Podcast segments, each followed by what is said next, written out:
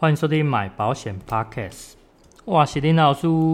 嗨，大家好，今天想跟大家分享一个新闻时事，就是呃，和欣武诊所涉助诈保六千七百三十八万。OK，那这个是取自于自由时报。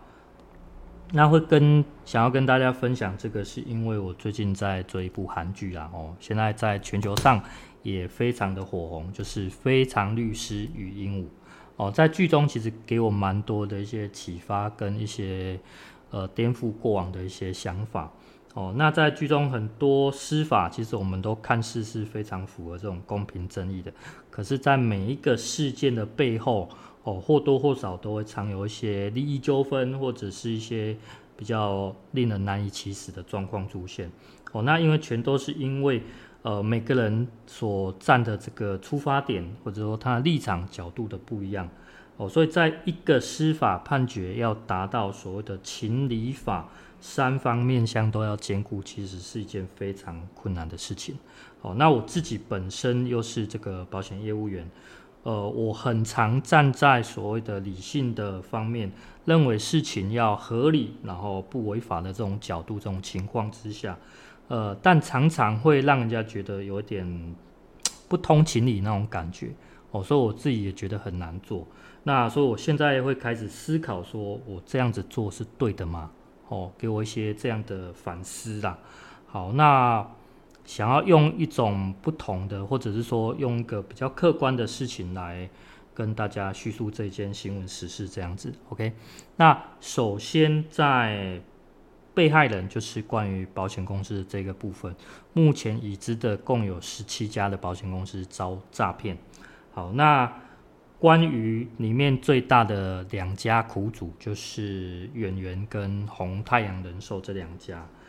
呃，站在保险公司的角度，这两家会主动收证的原因，也是因为收到了高额巨额的理赔金哦，理赔的申请，所以导致说保险公司开始做秘密的一些收证。好，那另外十五家有没有收证，其实我们不晓得哦。那可以确定这两家是比较主因的。那保险公司其实。如果在面临客户的理赔，只要你的金额是合情合理的，一般来讲，不太希望或不太去主动去发起这种状况。哦，那原因跟这两家公司在几年前，就一百零八年那时候左右，哦、有新的产品，哦，新的实质实物产品，那它的商品架构跟过往的有一点点不一样。哦，那。如果想要了解，可以去听我上一集，就是第四集的 Podcast，有提到这一些哦。所以这两家公司在收到高额的这种关于剖腹产的呃收据的时候，所以就接下来做了一连串的调查跟收证这样子。好，那关于整件事情的动机，我觉得起因会是在于说，呃，总共有十九名保险业务员被起诉。那其实保险业务员最主要的工作，他们的目的其实不外就是销售，那可以希望有更多的业绩量产生。好，那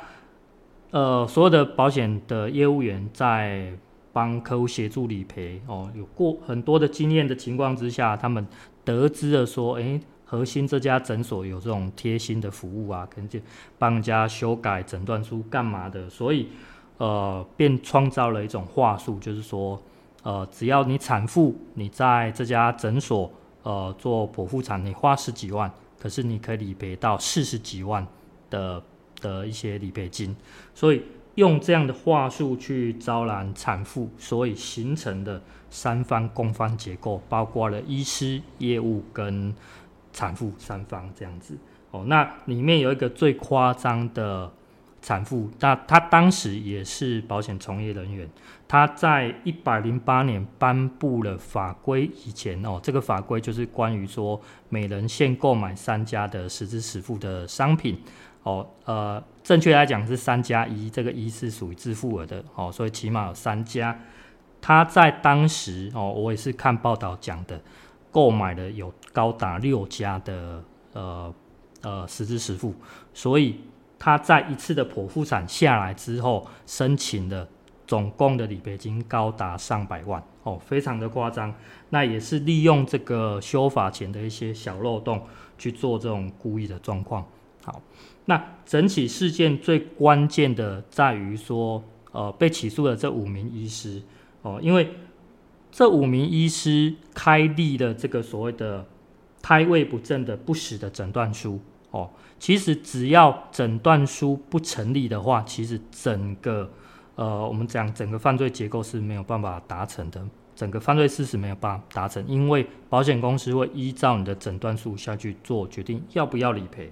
OK，那再加上呃，检方有搜证到说，呃，里面的医护人员有帮忙修改收据。那收据的部分就是说，把原本不在保险理赔范围的一些耗材、一些内容哦，加到所谓的杂费保险金或者是手术费里面哦，一些呃用惯的这种手法，所以这种修改收据也是一个。呃，医医院很重要的一个关键，一个证据所在了。OK，那最后最后就是受到利益诱惑的这八十名产妇啦。哦，其实产妇生小孩子原本就是有一定的危险性在。好，可是今天如果你是以这种希望不但得利哦，而且故意呃购买高额的呃医疗商品，或者是说。故意一一下子投保多家，这种行为其实就是非常不好的哦，真的就是非常不好的。那目前我们已知的是说在，呃有二到三名的产妇愿意将他这个理赔下来的保险金做归还哦，就是将这些不法所得做归还保险公司。呃，我觉得看到这样状况是算是里面最理想的哦，而且。主动归还的这些产妇，他们也有很高的机会获得缓起诉哦。其实对双方都是好的。那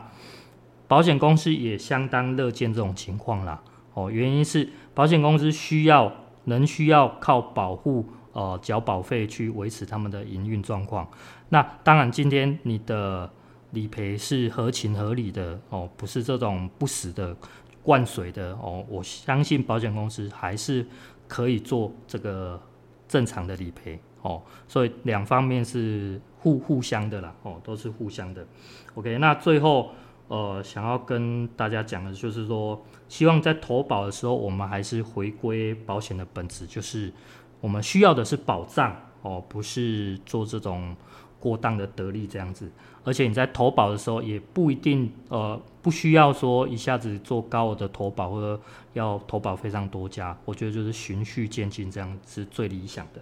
OK，那最后我想要感谢说各位同学这么长期以来的